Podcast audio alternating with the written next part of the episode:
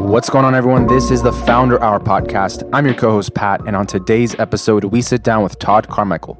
He's the founder of La Colombe Coffee Roasters, one of the most innovative coffee brands ever, and the inventor of the first ever draft latte in a can, which he co-founded with his partner, Jean-Philippe Iberti, in nineteen ninety-four. During our conversation, we cover everything from Todd's early days growing up in Washington, being a distance runner and finishing a marathon at age fifteen, working at Starbucks when they had just three locations, why he wanted to start a coffee business, and how La Colombe came to fruition and the unique approach they took to grow the company and pioneer a whole movement within coffee. Todd also shares what it was like to be the first person ever to walk across Antarctica on his own, a feat he accomplished in two thousand eight, and how that experience shaped the way he approaches life and business. This was one of the most interesting conversations we've had on the show so far, and Todd's passion and energy is truly infectious. We kick things off by hearing a bit about Todd's childhood. So long, long ago, the um, it's maybe three or four versions of me ago. I was born and raised in, you know, small town America, in the state of Washington. Uh, really, kind of around the the agricultural environment and and big industry that was falling to pieces. Uh, so I, you know, I I came to of age in that environment. Uh, eventually, I made my way out of there to the big city of Seattle. Uh, I was an athlete. I was a distance runner. And so I got an entrance uh, via athletics, and that helped me pay the tuition. I used that opportunity to uh, study business. And at the same time, I had a, a part-time job working in the coffee world uh, for a small company at the time called Starbucks. They had uh, three cafes. They were pa- planning on a fourth kind of place. And uh, I worked in the factory roasting and, and dragging bags around. And I parlayed that into to a life that, you know, I now continue to occupy. I've seen what three quarters of the world's uh, countries, and uh, I've I just pushed this little seed as far as it possibly could go until I'm sitting here talking with one of my favorite podcast guys. um, I'm curious when you, you know, sometimes, you know, when kids are young, they have this like grand vision or idea of what their adult life is going to look like and what they want to be when they grow up. Did you have any of that, or or was it kind of just like your regular kid doing your thing and studying business and whatever comes comes? No, I mean, I, you know, in that environment, I could say that I felt uh, like a fraud um, because really, you know, what my direction was, I knew what I didn't want. And so I was able to eliminate all those things that I just did not want because I'd seen them up close. The, you know, I was raised in poverty with a very sick mother, and there was really very little uh to my life other than trying to get to the next meal kind of thing. And I, and I knew that I didn't, I didn't want that. You know, this was a time in America too, where, you know, a bipolar mom with no education and four kids uh, and, and has no rights, just really as a woman at the time, meant that life was very small. It, the, you know, my world was very tiny, and I didn't want that little box. I wanted to see if I couldn't stretch the boundaries and kind of sneak outside that box and live outside that box. Was there was there anyone, perhaps they were well-known celebrity or just someone within your circle that you sort of looked up to and and you know kind of gained that exposure of what life could look like? Had had you know if you could become successful or do something big? No one that I could know. I mean, no one that was within arm's reach. Uh, that came from my love of adventure and men like Shackleton and explorers, you know. And so what I did was I kind of generated the perfect kind of hero in my mind from all these different characters in history that included, you know, Newton and his amazing mind and his insanity combined with Shackleton and, and adventurers and explorers. And so I, I fancied that that's the type of person I wanted to become. And I could exercise that at a young age. I, with no parental oversight, I could I could go and do anything I want on any mountain within hitchhiking distance. Hmm. So I would Todd, play the, these things out. Mm-hmm. One of the coolest parts about this podcast and having done it for, at this point, you know, three plus years is you get to see such a wide range of founders and a wide range of personalities. And, you know, you we talk about their backgrounds and their early days because that makes the founder very relatable to those that are listening to our stories and to to mm-hmm. this show. And, you know, you, you know, I'm curious, you talk about, you know, growing up in poverty and growing up with a bipolar mom. As a kid, how, what did that make you feel, or how did you feel? And did you think that, you know, that situation was going to be something that you were going to have for the rest of your life, or were you working so hard to try to get out of that environment? Yeah. Well, I think what happens is at a very young age, you become a, a provider. I mean, so you have this drive to provide. As long as you have that ability, the family gets to stay together.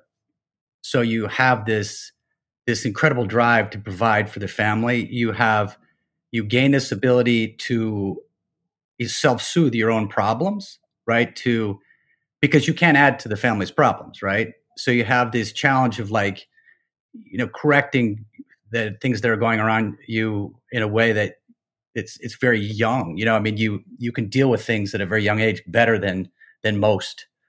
Um, and then finally it was, uh, you know, I knew that I had one trip round, and I, I didn't want to spend the whole thing this way. I, w- I had this huge drive to, you know, I had a globe. I had this globe that I used to stare at and memorize, and I wanted to go to every one of those colors. I didn't want to stay. So I knew, again, like what I didn't want. So it was those three things, when you com- combine them together, kind of put you on your way. And then over time, I mean, you shift as a human, you evolve. But, you know, that is the original kind of power booster that got me off the platform. And then you jettison that and you let another one fire, and you keep firing the next ones as you go. But that's the one that got me off the platform. And and did you have this idea that perhaps you could be like a professional athlete for the rest of your career? Um, or was that something that was not necessarily going to be like a career of yours? It was, it was something that you were into mm. when you were younger? Well, you know, what I noticed, there was this uh, Olympian in my hometown, and he was one of the men who helped train me. And for, because I qualified for nationals, and I spent a lot of time, his name is Don Coran, and he was uh he got fourth, I think, in Munich in the marathon. He should have got the bronze, but anyway, and he worked at a shoe store. And so I recognized that, you know, distance running was wasn't the place that was going to provide f- for my family the way I wanted, but I knew that it was a vehicle that can get me into the University of Washington, which in my little pocket of people, that was like saying, you know, you were going to be getting your master's at Harvard. You know, it, it was just untouchable. And it did. I just knew that I just had to be the fastest in all the states around me. And that was really a very simple feat, because distance running is very different than most sports. It's based on how much you put into it. You know, it's not a God-given gift. It's something you scratch out of the soil for yourself. And I like that. And it's, it's nothing that you have to wait to be picked, that you have to have your parents lobbying for you. You were the first one to the goal line, or I mean, to the tape or not. And I loved the measurability of it. And I knew that if I put in X amount of work, that I could, I could then be a, allowed to be where the other people are. Hmm. Todd, you talk about, you know, college and what you studied, but I know that even before you did that, you were such an athletic guy, right? You also mentioned that, and you finished a marathon at fifteen years old, right? Tell yeah. us a little bit about that and how you even got into that, and, you know, what that did to you and the rest of your life in terms of perhaps thinking about the long term, right? That life is a marathon, that your career is a marathon. Mm-hmm. But beyond that, you know, did that set yourself up for more of those types of athletic adventures? Oh yeah, I mean, once you get endurance in your soul, it just it, it never leaves you alone, and it becomes your modus. I mean, I mean, my my people are used to hearing me say this: the winner is the last one standing, and it's how I approach everything. You know, we we accomplish our goals by wearing that mountain down. That's how we do it, right? It's it, not, very few things that I value have come in epiphany, or it's always come by grinding. Um, and then, you know, later on, you know, when I knew that I needed to shift my life into another gear, to go to that one of the final stages of this rocket, what I've been describing, was in two thousand eight. And I, I needed to work something out of my system. And that was, I wanted to be the first man in history to walk solo across Antarctica and not die. And that's a seven hundred mile trek. You know, it's a, it's hard. It's very hard. It's like, and you I, did it, right? Oh yeah. Yeah. I did it. And um, so I was the first to do it, which is a big deal in, in endurance, the first to achieve something. And when I touched the pole, I knew that's where I would shift. And I pivoted radically based on that, saying I'm now packaging up at least physical endurance, and I'm moving it into a different arena. Talk to us about that experience. I know it's a little later on in your journey and career, but since we're talking about this now, what was that experience in Antarctica like? And talk to us about some of those high points and maybe even some of those low points across yeah. you know, Antarctica. seven hundred yeah. miles is no joke, obviously, especially doing it alone. So what was your mental yeah. state like? What was your physical state like? Give us, give us some, give us some background here. Okay. Well, I mean, you go in uh, huge. I mean, you, I mean, you have to be able to do thirty mile, like you, you should be able to do two marathons a day for two months. That's, you got to be in that kind of endurance shape, but you have to have a lot of bulk on you because you're pulling two hundred seventy-five pounds behind you while you do this. And then you got to pack on as much fat as you can because that's what's going to keep you alive. So, you know, I, I went in, I was a monster. I mean, a, you know, I'm only a two hundred pound dude, but I was like, dude, I felt like Arnold. And then, you know, when you get dropped on the edge, on the edge, and that airplane leaves you, and there's only you. It's sixty below. It's blowing at about fifty knots, and you say to yourself, "Oh crap, what have I done?" I mean, that's even if you put in three years' work. I mean, you're ready, but your heart sinks because there's only one way out, man, and it's just hell between you and that that exit door. Uh, And then for the next three to five to six days, you are still you. You're still that person who is used to seeing colors and have smells and eat warm food. And you're very still living in that Western experience, but you're forcing yourself to do something really unnatural. And you're falling in crevasses and getting yourself out. And then, then there's a transition. Then you become a more ancient version of yourself. You become what I call the beast. And it, this beast just kind of takes over, and it doesn't get bored. It doesn't feel pain. It only gets one thing in its mind, and that is to go, go, go, go. And it burns in you.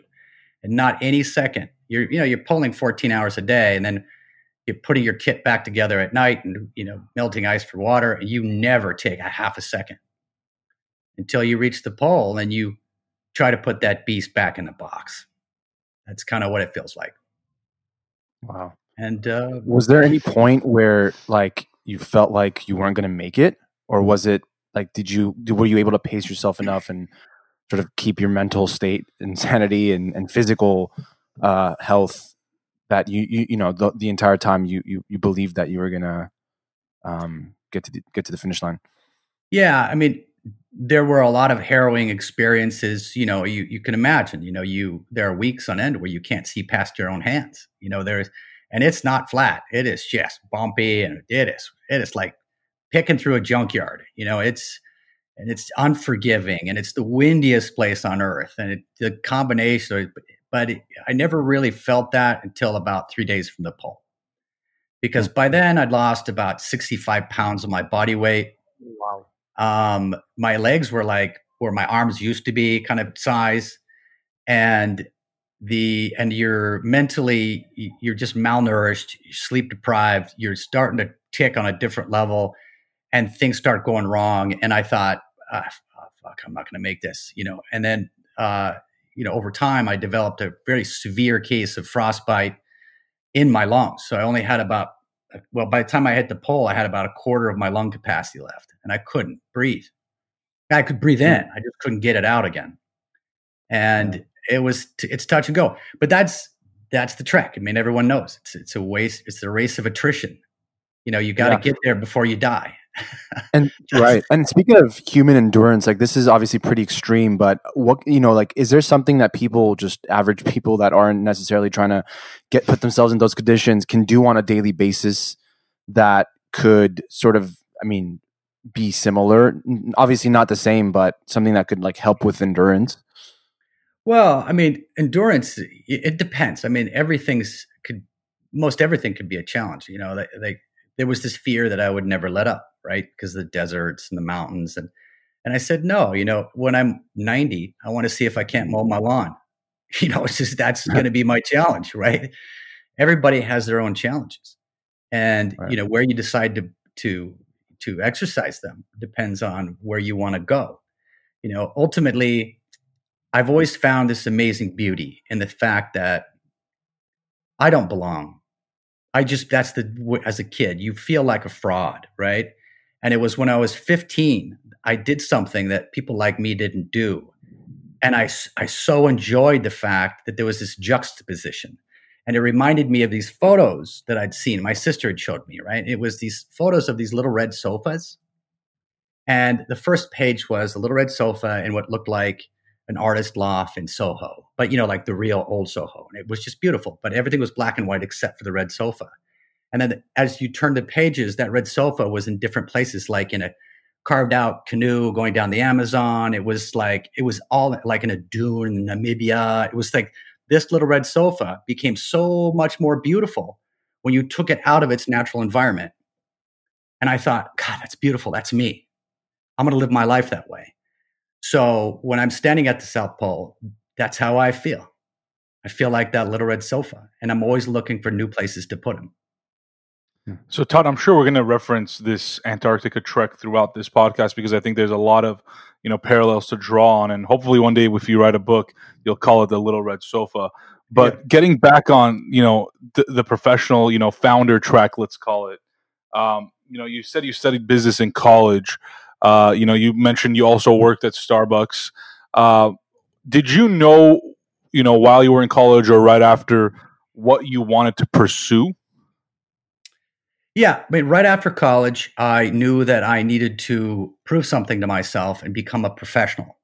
And I was really good at tax law, you know, which really, again, doesn't make a lot of sense. But I, I loved, loved studying tax law. So I took a job at a place called Ernst and Winnie at the time. Now it's called Ernst Young. And I did my stint there. I could wear my suit. I had a, you know, briefcase and a red tie, and I had a yellow tie. And I, I experienced that life. And I did that really to make my family proud too, because that was just, wow, that was as high as you can go. And then I quit because uh, I wanted to go and find what I was meant to do. And uh, and so I took off for Africa. And what was, what was the experience like working at Starbucks? And, and at what point was that? Was that in college?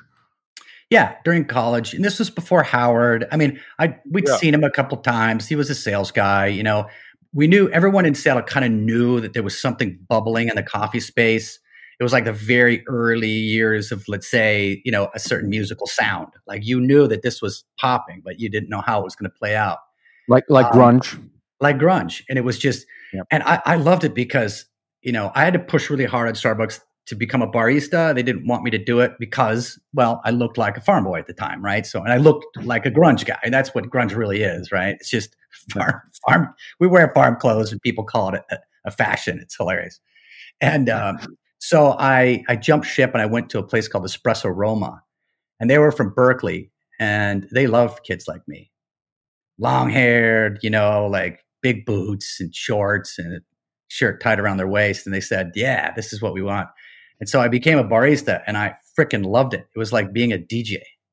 It was just the greatest. And I knew, man, you know, when I got into being a professional later, I, I just missed it all. I missed the seed. I missed the machines. I missed the interaction with people. And I missed being that, yeah, that D J. I wanted to go back, but I wanted to peel this onion in a different way. Did you love coffee? I mean, like, or or was it just a part of your job and that's kind of what it was? Because nowadays, I mean, everybody and every kid is like, oh my God, I love coffee and I can't live without coffee. You know, Pat and I are, you know, not thirty years old yet, so we don't really know what those days were like. But give us kind of an idea of what the coffee scene was like and what people, um, you know, was it even talked about or was it just coffee? I mean, that's it. Yeah, I mean, at the beginning, uh, I only recognized it as something I could do, right? So the first job was dragging sacks, and I'd done that in on the farm. I knew how to move grain sacks. So I thought, well, because guys, by this time, I had never been to a restaurant. I had never, I'd never done anything. I, I, I had no qualifications, you know. It's, so here I am in the big city looking for a small. I couldn't sell you shoes. I mean, I. I couldn't help you try on clothes. I mean, I couldn't serve you food. I couldn't make your food. So here's the job I understood, moving that bag from A to B. Now, when I got in there and I noticed the names on the bags, that started shifting my attention. It started like countries that I knew the names of and where they were. There's Rwanda, Burundi, Uganda, Peru, you know, and I realized, wow, these things have touched those places that I want to go. Their origins, right, are the are this the world that I've always dreamt of. And so it started capturing my imagination because I knew perhaps this was a vehicle back to those places. Somehow I could ride on this train. And so obviously, you know, the flavors of it and where it could go was a big part of the experience. But for me, it was deeper than that. This was, the bean represented a potential roadmap to my life. And I grabbed onto it and I just didn't want to let it go. When you quit uh, the tax job, what did you what did you do? Or I mean, did you have any plan, or was this your time to just kind of travel the world? Yeah, no, the plan was I wanted to go back to coffee. And I, uh, you know, my best friend at the time, um, we had talked a lot about, uh, you know, what we thought the perfect coffee company would look like. And it was all theoretical, right? The first thing we thought was, you got to go to the farm. And because we knew, or I knew, that if you, you know, I worked farms my whole life, that if you took the time to, to drive your truck up to our farm, or the farm I was working on, you were going to get the best stuff. That's it. You know it. Because, you know, the, you, you put the other stuff through the distribution chain. And so I said, well, you got to go to the farm. So that was a very naive way of saying direct sourcing. And then, you know, I realized that, you know, the best that coffee was had to offer in the United States was really reflective of of how, you know, we kind of approached it. And it didn't really include all those things that Europe had been working on for so long. Now, keep in mind, this was nineteen eighty-eight, where our beer was crap, our cheese, I think we had two kinds of cheese, orange and white, our bread sucked. I mean, all I mean, this was culinary America in the eighties was, oh my God, it was it was what you get at, you know, a, a low-end grocery store. And the best stuff, though, was coming in the Northeast, and it was all influenced by Europeans, mostly the French and the Italian. So I said, why aren't why aren't we looking to the French and Italian to really learn our skills about co- about coffee? So I knew the answer lied between Italy, France, and Africa. So I left, and I indentured myself to folks in order to learn it. Yeah, talk to us about what you saw. I mean, like when you, you said you went to Africa f- first, mm-hmm. right? Um, what was yeah. what was that trip like? Well, you know, the first thing I recognized was that the farms were in really dire straits in terms of how they got their product to market. That they they received very little for what they were doing, and there was so much more that could be had in terms of quality, but you know, the farmer wasn't getting. They were getting just a fraction. And that it wasn't anything like I had anticipated, that it's all just this brokered bean that you end up getting. So I knew right away that we needed to break that down, that we needed to create relationships with farms. And that was just, that was a big aha moment for me.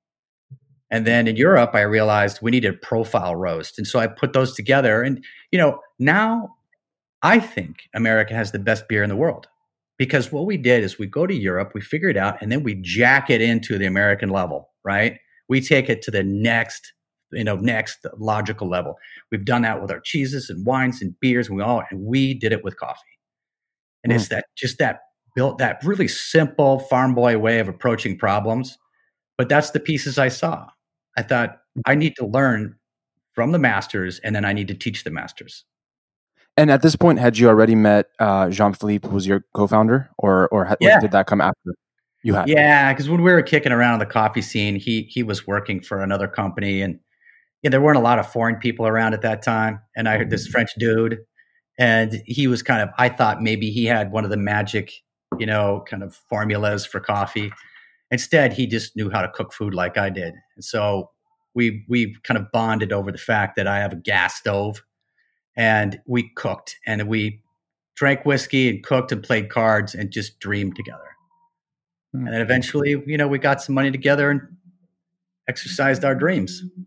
It's it's it's something that, you know, you can come across other people that have similar interests and uh, just things that perhaps you have in common that you can talk about or just hang out around. But to to actually have the courage and um, perhaps like the will to to go out and venture off and start a business.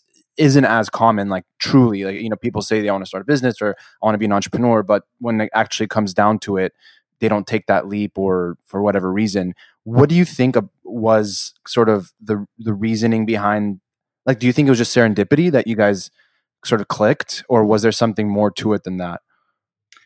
Yeah. I mean, we clicked as friends, you know, and over the, no, I mean, the, I mean, you can imagine this is what, nineteen eighty-six. And there is no, there's not a foodie in the world. There's no foodies. There's zero foodies. You have this, this love of food that's just no one quite understands. And a lot of it is the celebration that, that you have it, or you have some cash to actually buy it and make it. And you meet another guy, the only one ever in the entire city of Seattle who took it as seriously as I did. You know, he knew, you know, what like zucchini flour, you know, fried in oil tastes like. And I'm like, oh my God, like you're the only other person that it's like you, you see in color and you meet someone who can see in color and you're, oh my God. And you become very, very close. You become brothers. And then, you know, he, He's from France, so he was alone in the United States, and I was in Seattle. I was alone there, so we became not only brothers, we became, I mean, friends. We became brothers, and then you just kind of knew at one point that the trajectory of our lives were going to parallel. And you know, it's twenty-six, twenty-seven years of La Colombe later, we still share the same office. And this was in while you were in college and working at Starbucks, or. By then, yeah, I was still working yeah. at coffee, but I was working at Espresso Roma. So, so when you went off and worked, you know, in tax law and Ernst and Young, what was Jean-Philippe doing at, at that time? Well, he's a couple years younger, so he had to finish his degree. He was studying to be a pilot, uh, which, by the way, is a great degree to get if you're a coffee roaster, because there's a lot of similarities, you know, checklists and doing things precisely. I mean, you can't one roast, hit the ground, the next one. Right. Mm. Um, so I'd given him, you know, and then it took me some time to put the money together. And so I, by the time I got my money together, ironically, the comp- coffee company he was working with sold and he graduated. And I said, well, it's time. The stars are lining up. We're going to Philly. T- Todd, you had never started a business by this time that you started La Colombe, and um, you know, you've worked in the scene, but hadn't necessarily, I assume, raised money to start a company. And you know, from what you've been discussing, coffee wasn't necessarily what it is today. You know, mm-hmm. how did you, you know, how were you able to raise money? How much did you raise, and what were what was the pitch to investors? Oh yeah, well, I I never, I didn't, I. I failed to raise money for my company for the first twenty years. Uh, the seed capital, which was one hundred thousand dollars, I did the old-fashioned way. I embraced poverty. I, yeah, I I was as close as you can come to homeless, but still cool. You know, I had a little boat that I lived on in the south of France that I paid no money for. And all of my money went into uh, either I ate fish because it was a fishing port, right? So I lived on like one hundred dollars a month. And meanwhile, I worked my ass off. So I collected one hundred thousand dollars and it came back to America.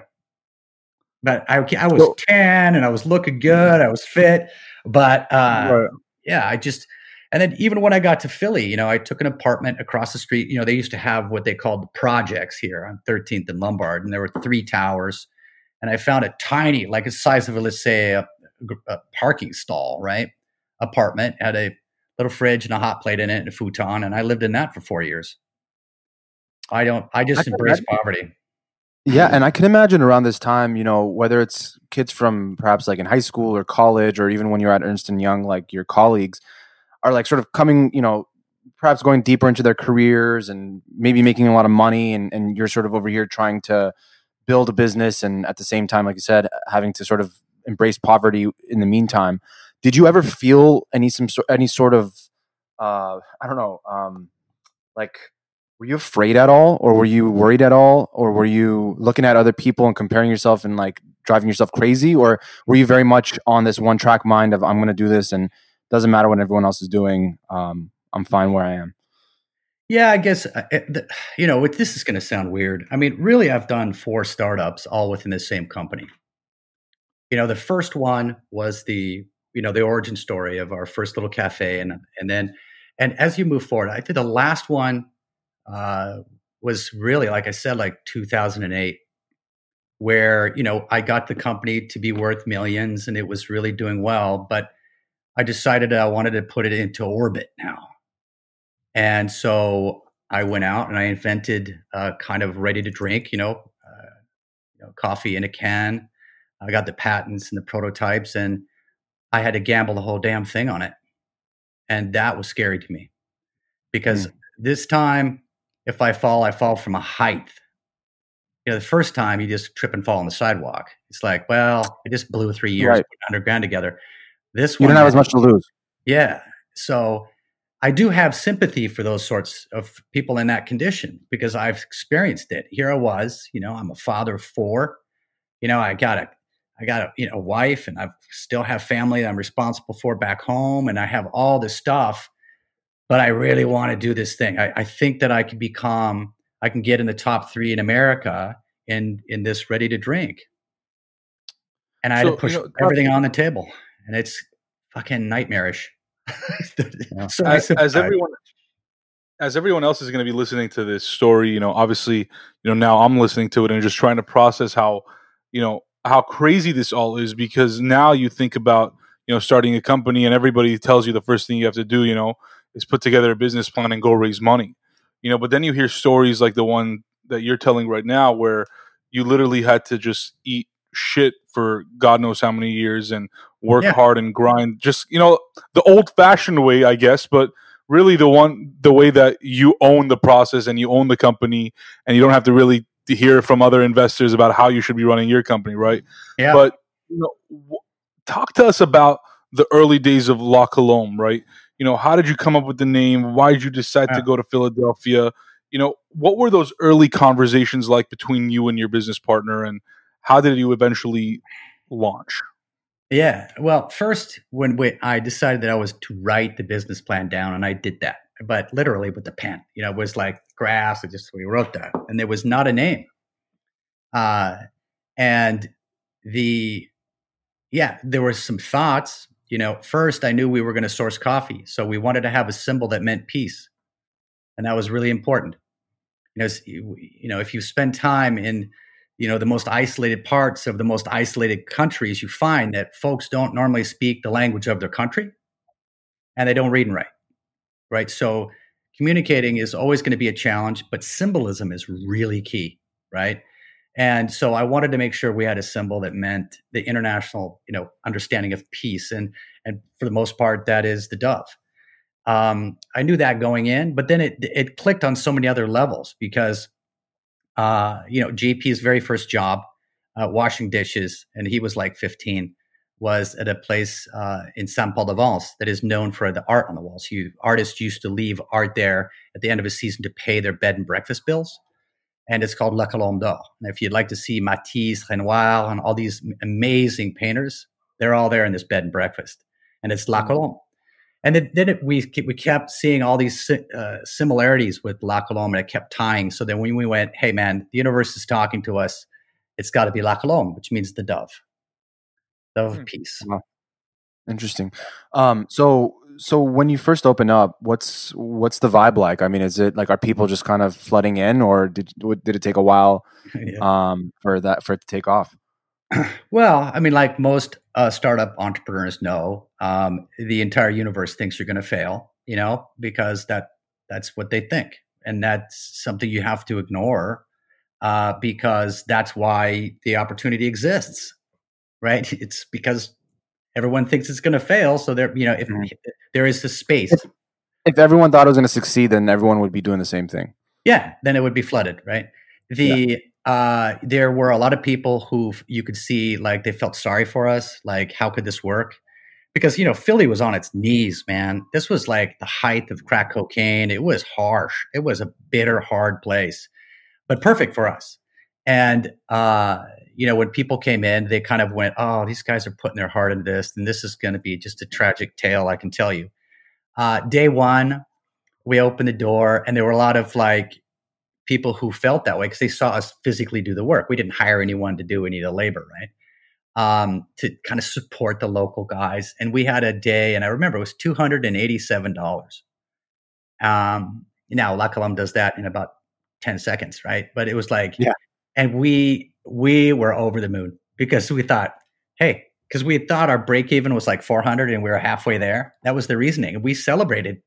I remember because yeah. we were still cheap. We went and shared a forty ouncer, like literally, that's how bad it was, and said, we did it. Like, we did it. We're there. Mm. Yeah. How far were you thinking at that point? Like, were you thinking like, oh, you know, we're going to start here and then we're going to start expanding? Like, were you thinking that far ahead, or were you just, uh, you know, I'm happy with this one shop that we're opening up and we're just going to focus on this. Um, and you weren't really thinking too deep, too far into the future. No, we were, th- we were thinking big. I mean, uh, within three weeks, the local newspaper came in and asked us what we were up to. And I said, well, we are the most influential coffee roasting company in the United States of America. It's just no one knows us yet. And I said, we are the standard. And they were like, you, you crazy. I mean, I would, I was, I was riffing like freaking, you know, Musk, you know, cause yeah. I just said, we might be tiny maybe, but we're going, what we wanted to do. And what really bugged us was that we were food guys, and we used to read about the great chefs and the food. And like, we were just weird how we were, right? I mean, just like, some kids have Dungeons and Dragons. We had food. And uh, what bothered us is that when you looked at a linen table, what you saw at the time is there were three things that had no identity. There was your salt, there was your pepper, and your coffee. They had no story. There was no origin, and there was nothing. They were just commodities. They were just commodities. And we set out to decommoditize the coffee experience on the linen table. And within the end of that first year, we were doing ninety percent of the, the the best chefs in the country. It burned fire. I mean, it burned fast. It was the first was Georges Perrier, the number one chef in the country that time. Then we sold mm-hmm. number two the same day. And then it was Jean-Georges, Danny Meyer, you know, all of them. Just yeah. Where where were they sourcing their coffee from before? It was just like some generic branded coffee that... Yeah, it's the same stuff that you would get at a diner. It's just that yeah. there was there was no... There was no differentiation, and you would you would bring a coffee in and make it for chef, and it was great because we didn't have brochures or anything. We would just go in, people would stop us, and we would say, "We're here to make coffee for chef." And I swear to God, you can go into any place in the world and say that sentence, and they will let you go in and do whatever you want. So we'd go in, we'd make a beautiful coffee, and then we'd go find chef. He would say, "What are you doing?" And we'd say, "We're here to make you a coffee." We'd put it in front of him and just step back. And then he would drink and go, "What the hell was that?"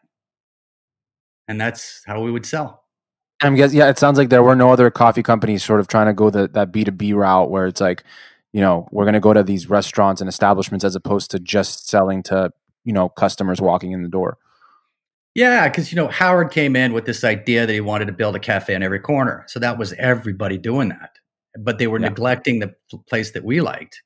So... Mm. What happened is we became really, really important in the culinary scene, really important. But still, we only had one little cafe in Philadelphia. Yeah, and, and at this point, where was Starbucks? Like, had they had that vision of uh, Howard come to life already? Like, was it was there Starbucks on every corner at this point, or it was just sort of building at that? At that it was. It was. Time. They they they'd come to. I think they came to New York in ninety-seven. So we had some years, and it, it took them a while for Philly.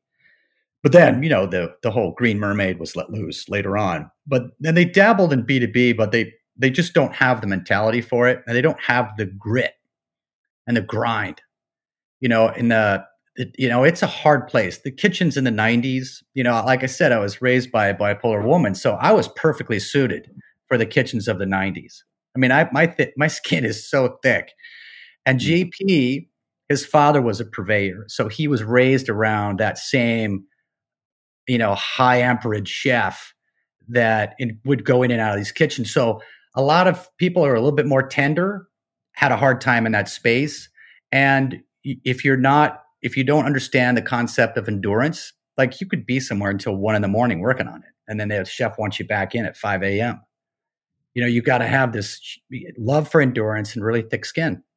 And so we cut our teeth in that environment. And so when we decided to, you know, build thirty cafes, it seemed easy. It was mm. just really easy. So Todd, you launched the cafe in nineteen ninety-four. And then, you know, within half a year or so, you obviously realized that there's a big need here for the restaurant culinary space. And so mm-hmm. you open up a warehouse and start producing, you know, coffee for restaurants around the country, I assume, right? Yeah. What was that experience like, and how fast or how slow was La Colombe growing? Well, you know, La Colombe has always kept a really nice, you know, growth pace. At the beginning, the first couple of years, it was like drinking from a fire hose. That's for sure. Um, the uh, and you know, it was it was just keeping up with it and managing it. A lot of moving parts, and we were we weren't organized in the classic corporate way either. You know, it was uh, it was a monarchy. You know, it was two of us and then people. So we, you know, we interacted directly with all of our employees, and we didn't we didn't have managers, and we didn't have titles, and we it was um, it was just a it was an, a very beautiful time for, I think, for me, um, and we grew to a you know pretty substantial size just doing it that way. Mm. When I'm curious, when you was was that B two B side, like when perhaps people went to restaurants that carried La Colombe coffee, did they see the brand? Like, did they see that they were drinking La Colombe, or was it like brandless to them at that time? Because I'm curious, like, was there any sort of cross promotion where like that eventually led them to, in you know, like the coffee to then come into the store, or perhaps buy your products down the line? I mean, they do. I mean, when we started, when we started first, coffee was selling into restaurants for about a buck seventy-five to two dollars a pound, right? And we started selling in at seven fifty, and because, hey man, this was the good stuff, right? Which mm. was really quite crazy. Um, and the second thing was, is they would, you would actually charge the roaster to put their name on your menu. And so we said, no, you're gonna, you're gonna, you're gonna pay us to put our name on your menu. That's how it works. And so what I found was that that was probably. It, sound, it sounds bizarre, but it, then you would kind of negotiate it and like, well, okay, you, maybe you pay a week early. And, and we ended up only on the very best. So I didn't have to deal with being on a menu where I don't, you know, it's like, come on, guys, you, you're trying to hang your brand on mine. Instead, right. you would go yeah. to, I don't know, Le Bernardin, and there it would be. And mm. I like, I like, like it's a privilege to carry uh, La Colombe coffee in your restaurant. Yeah. Now, you didn't do it for your personal ego or for, you know, what you did is because you're trying to redefine what co- the role coffee should be playing on your table. And that, that it would basically, we're advocating for, you know, that bean, which represents to me the, the folks who have worked their butts off to make it that way. And Todd, for how many years did you run La Colombe with this business, right? The B two B business? Because I'll be honest, I first learned about La Colombe, it was probably, I don't know, three or four years ago, mm-hmm. uh, you know, maybe a little longer, at my Whole Foods store when I saw the really cool cans with, you know, that uh, probably patented lip or patent pending lip. I think at the time it was still patent pending. I could be wrong. Yeah. Um But, you know, I just loved it and I picked it up and I just couldn't put it down. I kept buying it day after day, and it basically just replaced my daily coffee in the mornings, when I, whether I was going to school or work. And that's how I found out about it. But prior to that, I had never heard of La Colombe, right? For me, it was Starbucks, Coffee Bean, Peet's, you know, not even Philz, and then just the random coffee shops in our neighborhood. Um, I know you mentioned it earlier, but what happened when... during that pivot, or not even pivot, but just the addition of this new C P G uh, product? Yeah. Well, I mean, there is a lot of things that come together, and you know, it, it's true. You know, over the last five years, you know, when I when I invented the, the draft latte, so this there is the lip piece, right? But inside of it is technology that no one else has to actually foam the beverage and create the mouthfeel that you're looking for in a latte. Um, and The I was searching something out because I knew there was another kind of level of our orbit I needed to find, and I, I found that. It was a lot of it based on the understanding that I'm watching coffee consumption going from hot to cold, and then having the nerve to build my own factory, to lay down all my patents and bring it in and roll it out. And now it's in, I think, maybe eighty percent of all stores in America. Wow. And that, and that it, let me tell you, brothers, that was the jackknife. I mean, let me tell you, the G's from that are just outrageous. You know, it just, oh my God, it almost pulled the skin off my face. Just, I mean, And both in terms of, you know, awareness, it's in terms of just gross sales. I mean, when you see a day's work, like twenty-eight eighteen-wheelers leave your plant. That's crazy. And you started out in a cafe with a little roaster. It's it's it's mind-boggling. Um, but uh, but you know, it, why did it, was, it take so long then? Why did it take so long to do that? Or was it was it the fact that you were working on this technology and it, that took long, right? Like, what in your head said, we got to do something differently? Like, we're doing fine, you know, we're growing at a steady pace, but it's time to, you know, just fucking fly, right? Like, yeah. I assume, you know, your partner had a lot to do with, you know, this flight stuff, because you said he was studying to be a pilot. Yeah. But, you know, what what changed? I mean, something must have flipped. Some switch must have just kind of flipped in your head that said, it's time to go big, right? Go even bigger. Yeah, but I don't think that the objective was bigness. You know, that's not the objective. You know, the objective is you're you're trying to, you know, I'd, I'd like to influence the world around me. I want to influence coffee. And I started that work with hospitality and did. And then I said, hey, what is this thing, internet? Let's get on. Wait, we should do something. Whoa, oh, so we created that platform. And that's a freaking business on its own. I mean, that thing is just, mm-hmm. I mean, anyone would love that business. I mean, millions a week. And all these connections around the country. And then you say, well, you know, I don't think we're retailers. We're more like purveyors. We belong in the service of other people, but let's try to open another cafe in New York and see what happens. Bam, it blows. Two blows. They're all hitting. And I don't know if you've seen, but it's like standing in line at, you know, when the new app, Apple phone comes in from here to Beverly Hills. It's crazy. So we went, wow, we've redefined that space. And then I look around and see the world wasn't ready for this. Because, listen, in the mid nineties, if someone came into my cafe in nineteenth street, I always remember, there's a guy in a suit, and he asked for an iced latte. And I thought he'd been hit on the hu- head with a hockey puck. That is the weirdest thing I'd ever heard, right? It was like asking for a, you know, really hot beer. You know, it's like, what? The, where does this come from? I just, I what? So I made it, but that was pretty much the total cold sales that year. And year after year, I watched it climb. So when I, I went, I, I came back from Bolivia, I thought, because I'd seen this, this woman cold brewing her coffee. And I thought, that's what we have to do. We need to cold brew. So I start this whole cold brew, and that touched off. And you, you know, you all of a sudden you saw a lot of copycats and cold brew kind of fragmented. And I went, you know what? You got to get the king of the king of the king of all drinks in the cafe world is the latte. And what defines a latte is texturized mouthfeel. It's the mm. foam. So I said, all right, now we have enough folks drinking cold. Now we have an understanding you can put coffee in a bottle or a can through the cold brew. I just need to figure out how we can get foam out of that can. And by accident, my four-year-old taught me. And I went, yeah. all right, yeah. let's it's do crazy. It. What do you mean? How does it tell us that story real quick? Well, I mean, so I'm trying to figure out, I mean, like y- you can't use this Guinness thing. You can't use, there's a lot of stuff that's going on. And it was just simple. So, you know, I realized that you can't supersaturate your product like you would do with, let's say, effervescent drinks like sparkling water and then package it and close it. it you can't do that because of the milk components and the coffee components, et cetera. Right.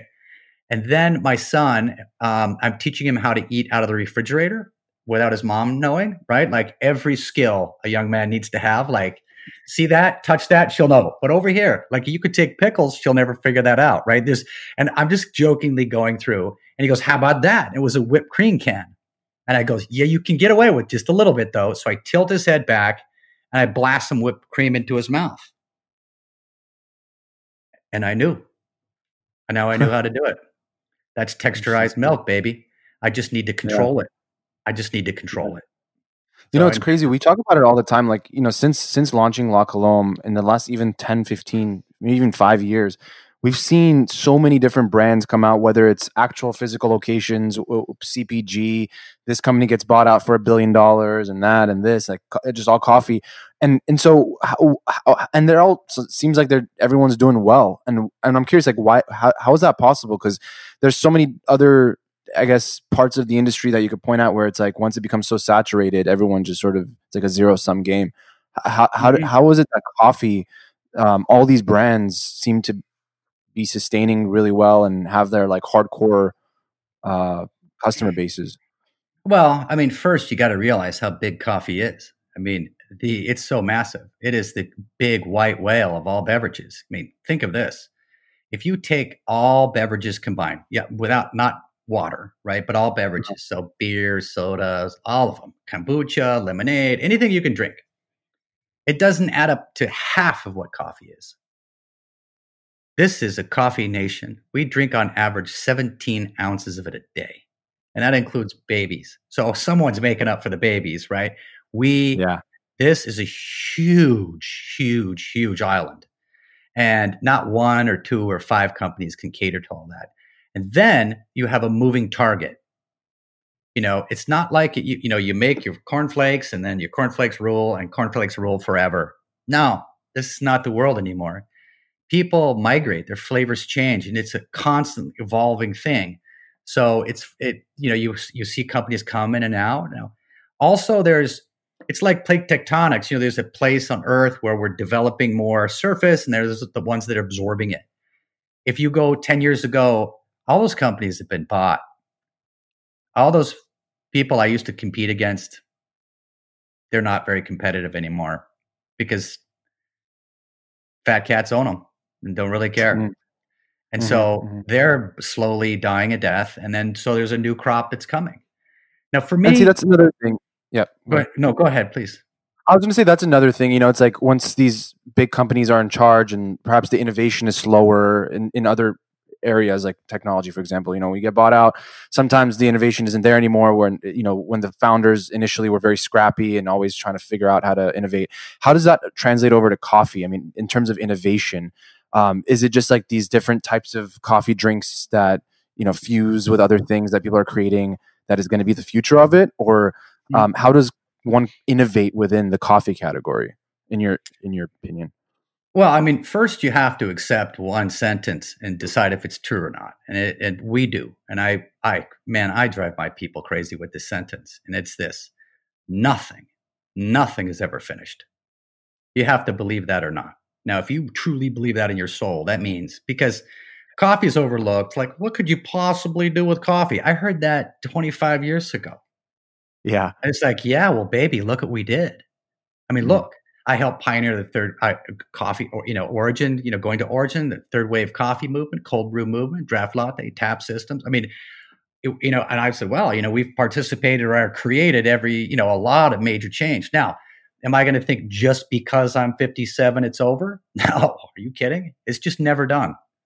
It's just never, ever done. Now, why is it easier for founder-led companies to innovate? It's the same reason that the best tech companies do can.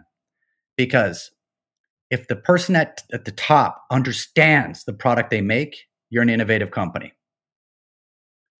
Bill Gates could code like a freak, right? And that's why you had all of that. Jobs, a freak. You look at all these really, really good companies, Google, Facebook, all these guys know their product. They're not sitting isolated somewhere and R and D is like in the basement behind the boiler. You know, as soon as you get a, a, a leader at top that does not actually intimately know the product, you can say goodbye to your innovation. And it's, I, I dare you, unless they buy it. There's no big companies will do that. They'll let some small companies innovate. They'll come in and buy it. So their R and D department is their is their M and A. Right. Is that you know? something that you think La Colombe will be focused on in the future as well, or no? What, to buy other people on their ideas? No, I don't think so. You know, we we had an experience early on. There was a small company, and we we helped someone out of a jam, and we we ended up like buying the company and paying them over time, and it was awful because I tried to combine two cultures, and that's just impossible. Like one culture right. has to die, and they don't die easily. Yeah, so true. Yeah. You know, you know, Todd, when it comes, you know, for me at least, you know, we've talked to so many founders and, and, and obviously all of them have some sort of company or brand or whatever. But for me, you know, and I, I don't really compliment much on the podcast, but, but La Colombe has been so consistent in my life, at least in, you know, what I consume in terms of, you know, let's usually in the mornings, but you guys have done such a good job of constantly bettering yourselves and obviously that's something that you just mentioned right now that, you know, nothing's ever done, right? That mm-hmm. we have to keep going on, keep getting better, you know, whether it's adding new flavors or adding new product lines or adding new retail stores and just even where those stores are located, right? It's just so obvious that there is a lot of attention to detail. There's a mm-hmm. lot of concern for and attention to what the customer wants, right? Mm-hmm. Even though you guys are focused on the product, it's still about the customer, right? Does that come from you? Does that come from the top? Or is that just something that, you know, every team member is, you know, taught to, you know, be like, right? T- talk to us a little bit about La Colombe's culture yeah. and how, how decisions are made and how ideas come to life. Well, first, I think, you know, you know, a good company is the, is the, is this kind of reservoir for the best of yourself. If you're the founder and C E O. And there is something that I know about myself, and is that I want to, I want to reside on this curve where I'm evolving. I mean, you know, we're talking, you know, you're talking about a kid had never been to a restaurant, and I've evolved a lot since then. So I knew I was never finished. And it, it, the person who starts a little cafe with a little roastery and one that runs a billion dollar company with twelve hundred employees, not the same person. You need to evolve. You need to evolve faster than your company. You need to be better. Every day you need to be better than you were yesterday. Your biggest challenger is that person last week, right? So, and I, I think I display that a lot, and I do kind of demand it. I demand it from, from the things around me, and I will, I will drive you crazy. I, my process is very fatiguing.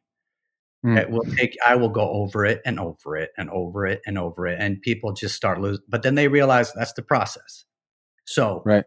If that's two millimeters, so I see that D in that font, and what is, does that look like? It's Helvetica, because it should be something, you know, it's the, and then once they see you do that, people do it. Now, mm. the point isn't the product. The, the product isn't the point. Now, this is what I criticized, what we call the third wave movement, where everybody was discovering all the different flavors that coffees by themselves could have. And it kind of turned into a navel gazing. It's all about the bean. And they lost sight of what it, this was all about making people happy with coffee.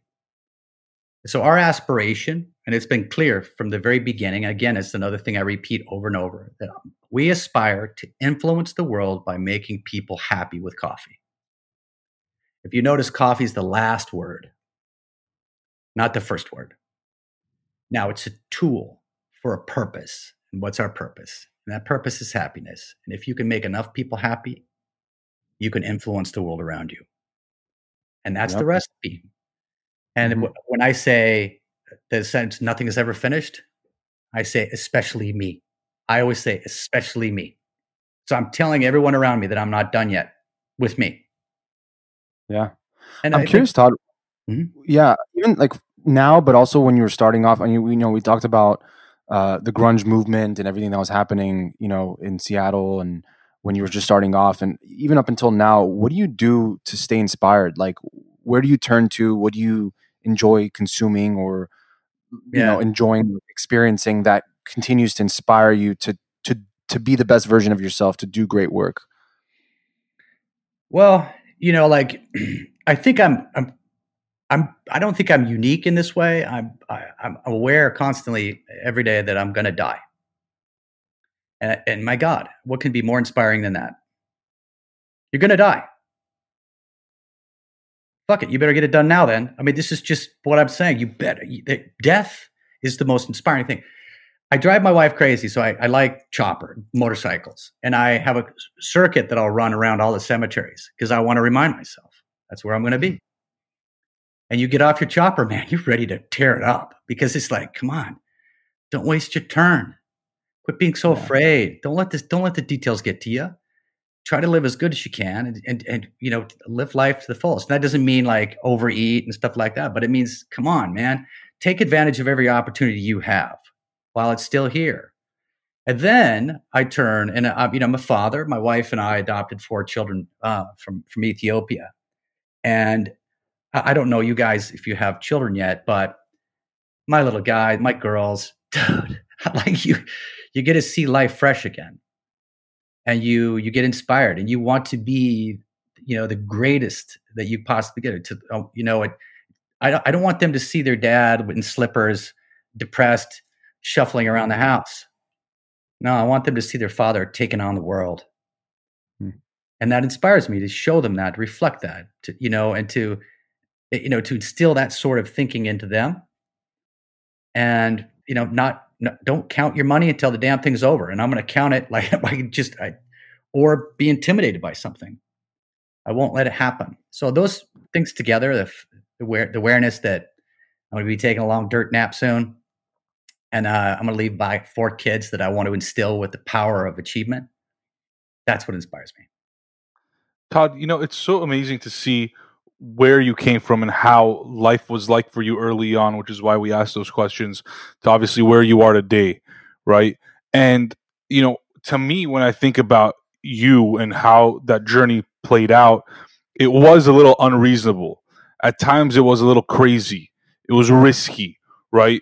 And it wasn't the conventional way that one would do things, especially given the position that you were in, right? A lot of people, when they're dealt a hand, that's the hand that they, you know, carry the rest of their lives. You obviously said, you know what? I don't even want these cards. I don't even want to play this game. I'm going to go play another game, right? I want a whole other game. I don't even want to play poker with you guys. I don't need cards.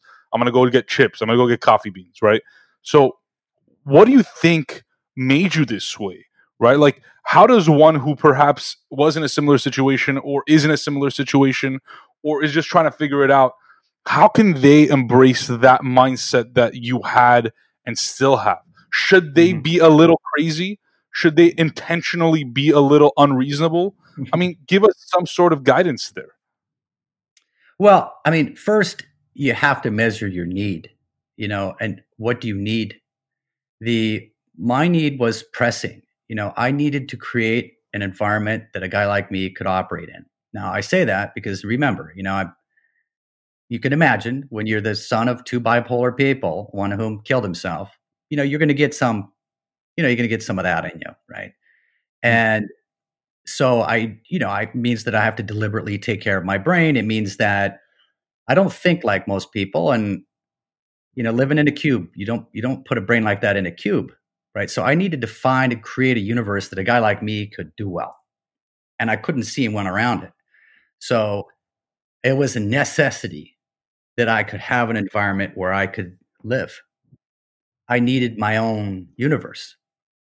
And it was very obvious to me after doing two years at uh, the accounting firm that, yeah, I was a little golden boy. I could work four straight nights without going to sleep.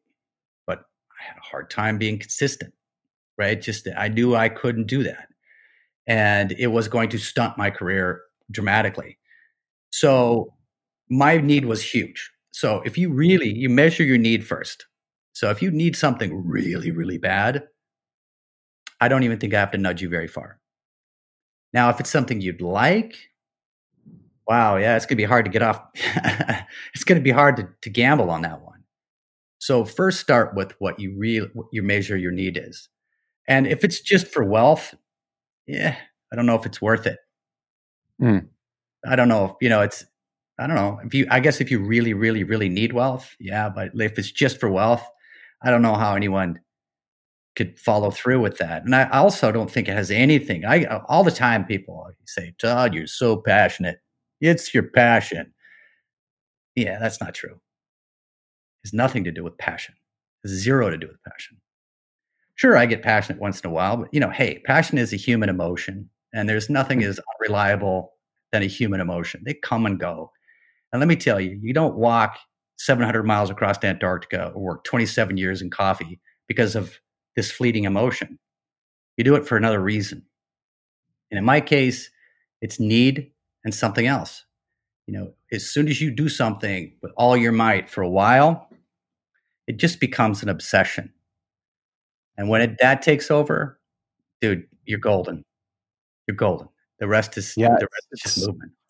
It's a misconception that, you know, people think passion always comes before the fact, but never think about it the other way around, where it's like once, like to your point, once you once you're obsessed with it, once it's something that you're in this sort of state of flow that you've put yourself in, and things are just working out, and you're good at it, and you know things are clicking. the stars seem to be aligning, like that's sort of also something that could develop passion. Um, yeah. Once, you know, after the fact. So, I mean, given that point though, like, you know, what, I guess, are, are there other things that you are actually passionate about other than coffee? Like, do you see yourself doing other things in terms of business ventures or projects or anything like that?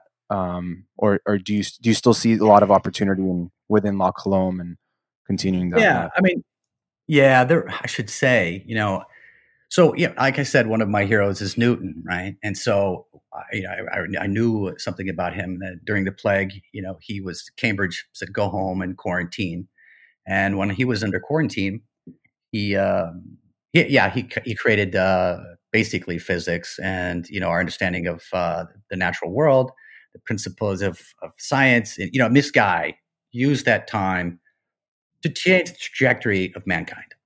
Right, which is, you know, it's, I thought, well, that's sh- what I should do too. So uh, I invented a new form of mathematics. No, I'm kidding. The uh, so I, I, I was like, it's all over the world. Are about to hate you real quick. I I created the unified theory of mathematics, and uh, no, I uh, I've been down in my lab working on different projects, and I'm I'm doing it under the guidance of my children, and I'm really beginning to create some astounding things that I think deserve a life of their own. Mm. And they, they're really important. And I, and I, I, I can't, I can't, I don't think that I'll die without giving them life. I'm really interested in making sure La Colombe is taken care of. And I drive that ship. And right now it's a tough ship to drive. Right. But talk about obsession. You know, I, I sleep maybe two and a half hours a night since, since COVID. And I drive my wife completely around the bend. I don't eat breakfast or lunch. I have dinner with family. I do homework. I run kids to hockey and, and gymnastics, and I'm downstairs in my lab, pushing, pushing, pushing, pushing. It feels like walking across Antarctica. How, really how do you do that on two and a half hours of sleep? Yeah, I just, well, I do these mini naps during the day, like in, literally in the chair that I'm sitting in to talk to you. I just can bend down. I sleep for fifteen minutes. I wake up and I get to the next meeting, and because I know it won't last forever. But I'm chasing a dragon right now, and if you let him go, you might not be able to grab it, right? So it's when you're in that throes of of the mechanical side of in, invention, and and you're working with things that no one's ever worked with before, you you, you feel like you're going to lose the genius thread. So you you can't stop, because if it, you know, it's like, maybe it's the same for like Brian Eggers, right? Great book, you know, Heartbreaking Work of Staggering Genius. Like he, he knew that if he slid up a second, he would lose the thread. So he just kept hammering on his keys, mm. and it turned out to be a beautiful, beautiful work. And so I kind of feel that way.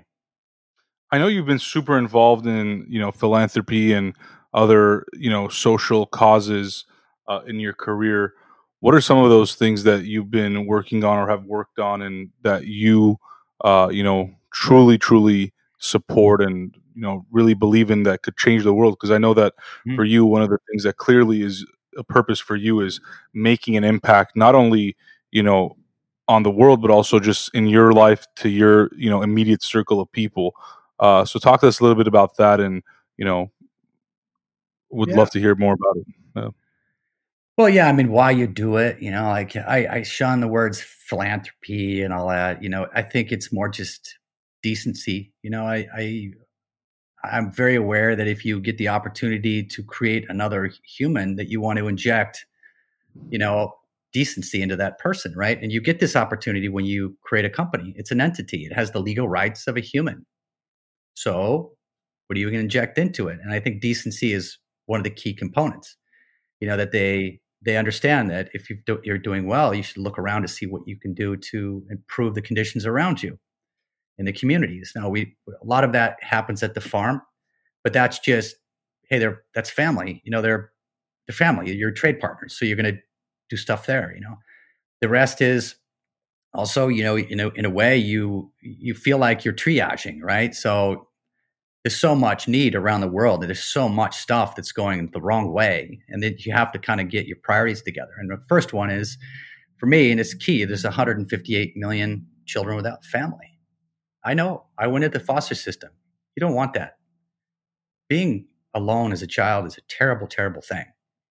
And, you know, so we want to do as much as we can to, to chip away at that, you know. And I know that, you know, my, my kids are adopted, and I didn't do that to save the world. I did that to build a family, but it means something to them because they know, they know what an orphanage feels like. So it's something we can participate with as a family, you mm. know. Second level is hunger. And the third is just, it's mental illness in America. So those three things, just, I have, I know those things. I know all three of those things. And yeah. I just think, well, maybe the universe has been kind to me because it would like me to do something about this as much as I can. So I will, you know. And, you know, I know I had a good friend. I couldn't say mentor because I never had one of those, but he became a good friend. His name is Ed Snyder. And he, he was the owner of the Flyers, which is, you know, I mean, anyway, I'm a hockey guy. And he yeah. kind of started a company that became Comcast. You know, it's like, so he, you know, he was really a successful dude. And unfortunately, never heard of it. was never heard of Comcast. Never. What is that?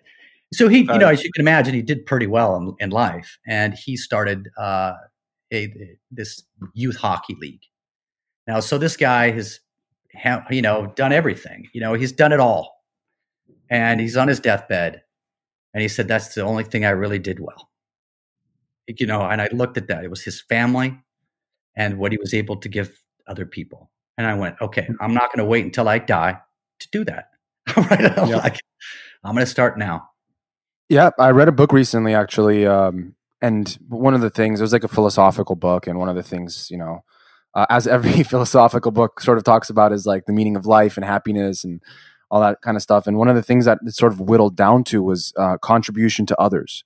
Like that's yeah. what really brings you true happiness, is being able to contribute whatever skill you have, whatever mindset, great or big, great or small, um, to a group of people. It could be in your own household. It could be in your own community. It could be in a whole country. Um, it could be anything. It's just like that contribution level that you're, you're actually able to bring something to the table that makes an impact in someone else's life yeah. uh, for the better, hopefully.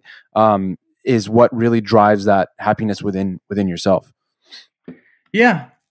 Uh, you know, I, I, I got to admit that I, I, I, I don't really remember ever going, wow, that really made me happy. I mean, but it's, I think that it's, it might, it, it might, helps me make sense of the universe a little bit more, mm-hmm. you know, it, it, which, which kind of lends to contentment to some point, you know, the, and, you know, I was, you know, I, I I'm an atheist, but you know, I, I I've read a great deal about all the different religions, and I do agree with one particular passage in the Christian faith that, you know, to those who are given a lot, much is expected. And I, I that rings very true to me mm. because it, you got to understand. I mean, it, there are times I just look out at stars and go, holy shit, can you believe this? Can you really fucking believe that? I'm, I mean, this is crazy. Why? Why? It's, it's part of it. Oh, sure. Yeah. I worked really hard. My grandfather worked really hard. My grandfather died poor. You know, it's like, and you go, hmm, a lot of it was dumb luck. But is it luck? So you go, why? And so I go, you know what? I'm going to do what those Christian people do, because it's true. This, this, the world's unfair. Life is unfair. I know it because it's been unfairly good to me, right? It's like it.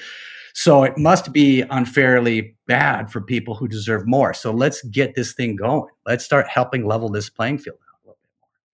And I, yeah. I, I'm not asking my government to do it, and I'm not, you know, doing any of that. I'm saying maybe you should play your role. Maybe that's why. That's awesome. Yeah, I mean, Todd, I'm, I'm sure we could sit here for hours on end and talk to you about La Colombe and your journey and everything in between. But obviously, you know, your story is so inspirational to us, and I'm sure everyone who's listening is going to take something away from it for sure. And if they don't, they should listen again so that they take something away mm-hmm. from it. Uh, but You know, I guess before we sign off, you know, for those that are thinking about starting something, or those that, you know, are as obsessive as you were with food and culinary, the culinary scene, and with that coffee bean, how, how would you advise someone that was, you know, or is twenty-seven, twenty-eight, thirty years old, even older or younger? What would you tell them right now if they had some inkling of an idea? Um, you know, what, what's your what's your what's your advice?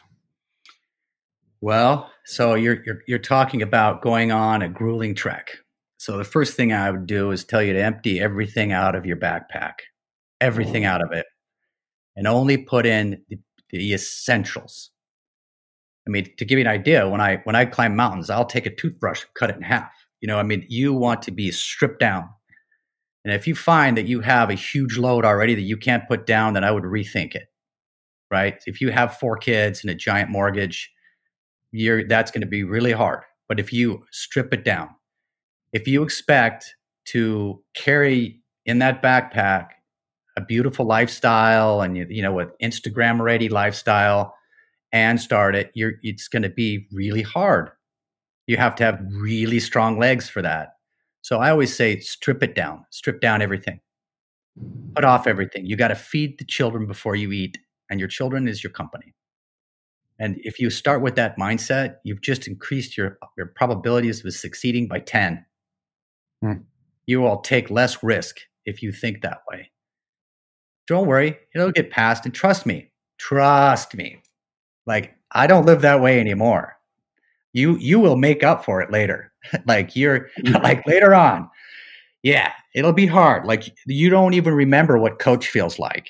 And that, that right. you, the that you know the, you're postponing some of the gratification, but it's going to be so beautiful. And you'll have complete control of your life. And that's just something glorious. But break it down now. Stop. Just get rid of it. If you if you have a car, sell it. If you have a sofa, sell it. If you have a T V, sell it. Get rid of all your shit. Get just break it down. You got books from college, sell those. Just like sell everything. You want to be able to move in on a dime.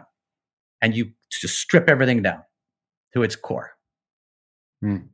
Yeah, I, I love it. I think it's such timely advice. And I, I, this whole conversation I've gained so much out of, and it's so different than anything else we've done, any other uh, other interviews, just because I think your mindset is so unique and special. And um, I, I mean, I'm not surprised that you are where you are today. And I'm sure these are all things that you've learned over the years, but um, you know, just like the way you approach your work and your life, I think it's something that everyone can take away and apply to whatever they're doing. And so we can't thank you enough, uh, you know, for, oh, for, you. for hanging out with us and sharing it, and um, you know, all the best to everything you're working on now. And uh, we can't wait to see what else you do next.